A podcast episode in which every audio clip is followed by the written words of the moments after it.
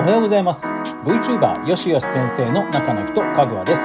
世界的に有名なコスメブランドラッシュ。日本では自然派の石鹸として多くのファンがいるブランドです。その企業が世界規模で一斉にインスタグラムとフェイスブックの投稿を停止するというのです。その背景と今後の影響を考えてみました。アカウント運営やブランディングについてあなたにも関係する話題ですのでぜひ最後まで聞いてください。今日の話題があなたを変える。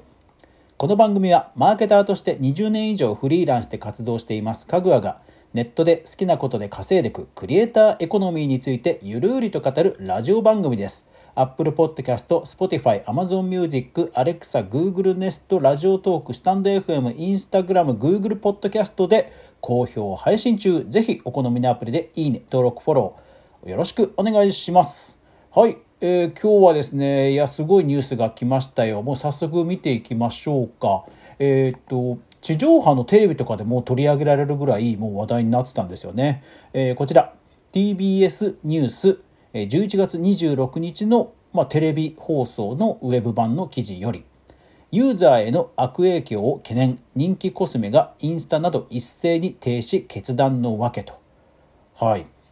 えー、全全世界の店舗が運営するインスタグラムやフェイスブックなど SNS 利用を一斉に停止しましたとこれただ SNS の利用停止って書いてありますがこれただ、えーと、この後紹介しますがインスタとフェイスブックだけです。はい、でもう全店舗で行われたと。ですからこの映像を見るとその店舗スタッフさんが投稿を一つ一つこう非表示にしてるというのをね、あの流れ流されていて結構ねおおって感じです。うんはいえー、投稿してあったものを一時的に見えないように作業していますだからアーカイブ化するってことかな。うんそうそうだから、えー、と逆に言えば、えーと、アカウント削除ではないです。本当にだから利用停止ということですね。うん、ですからまあ結構戸惑いの声なんかが、えー、テレビのその映像では流れていてじゃあどこ見ればいいの？みたいな感じで、えー、困惑する一般の方のインタビューなどが、はい、掲載、えー、紹介されていました。はい、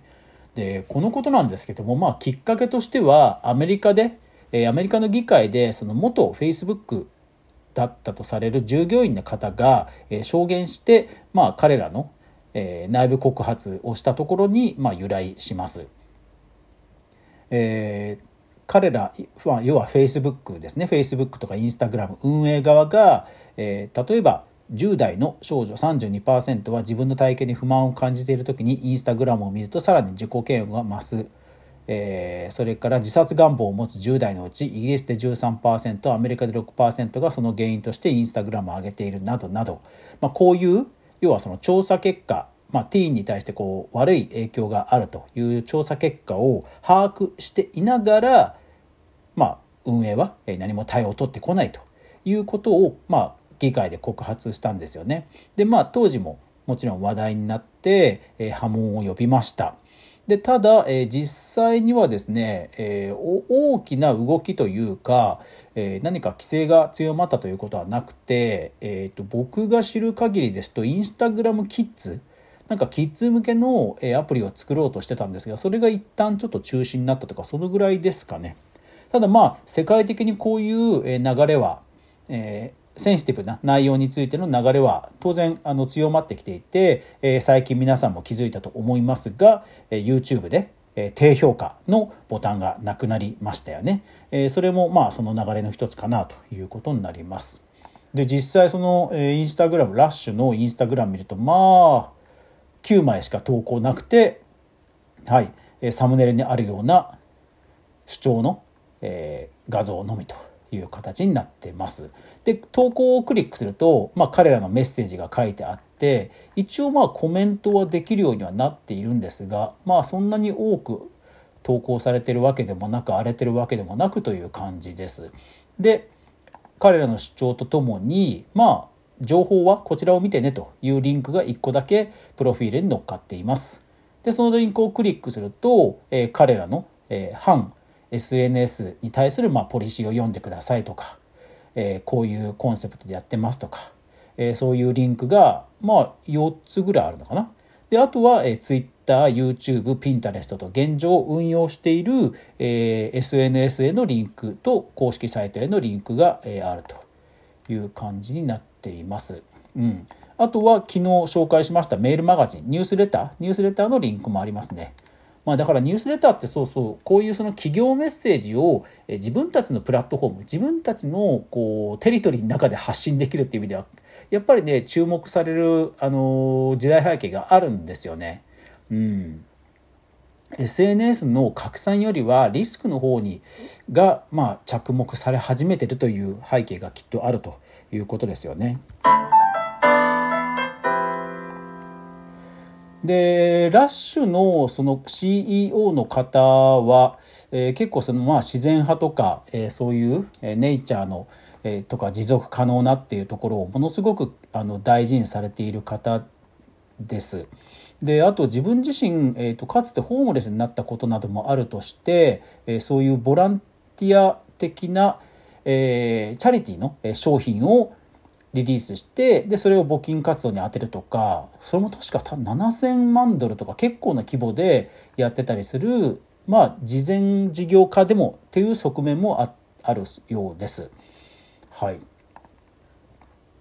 ですが、えーと、一方で、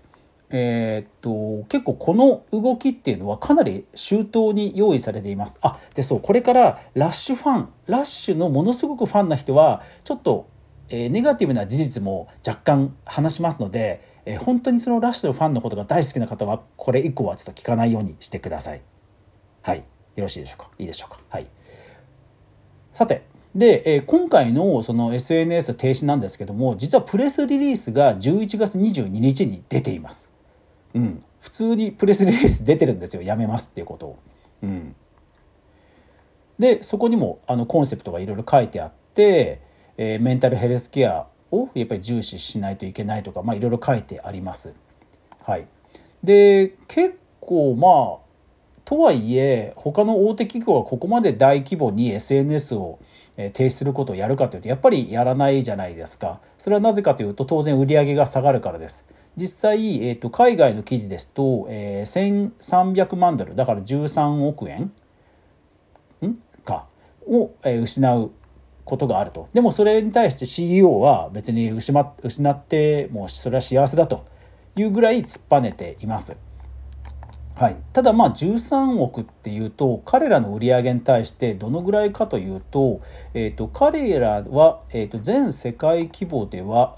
全世界規模ではですね確か900億円ぐらい売り上げがあるんですね。それからあと前,、えー、前先先に話しました、えー、ボランティアえチャリティーの商品は9000万ドルとかやっていますので、まあ、実は経済的なダメージはそんなにないという、え試算もあるのかなというのは一方であります。実際インスタグラムでもう「ハッシュタグラッシュ」「ハッシュタグラッシュ」でもうかなりの投稿何百万という投稿がそもそもあるので、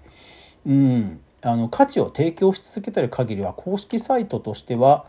うん。まあ、撤退したとしても、うん、それは問題ないのかなと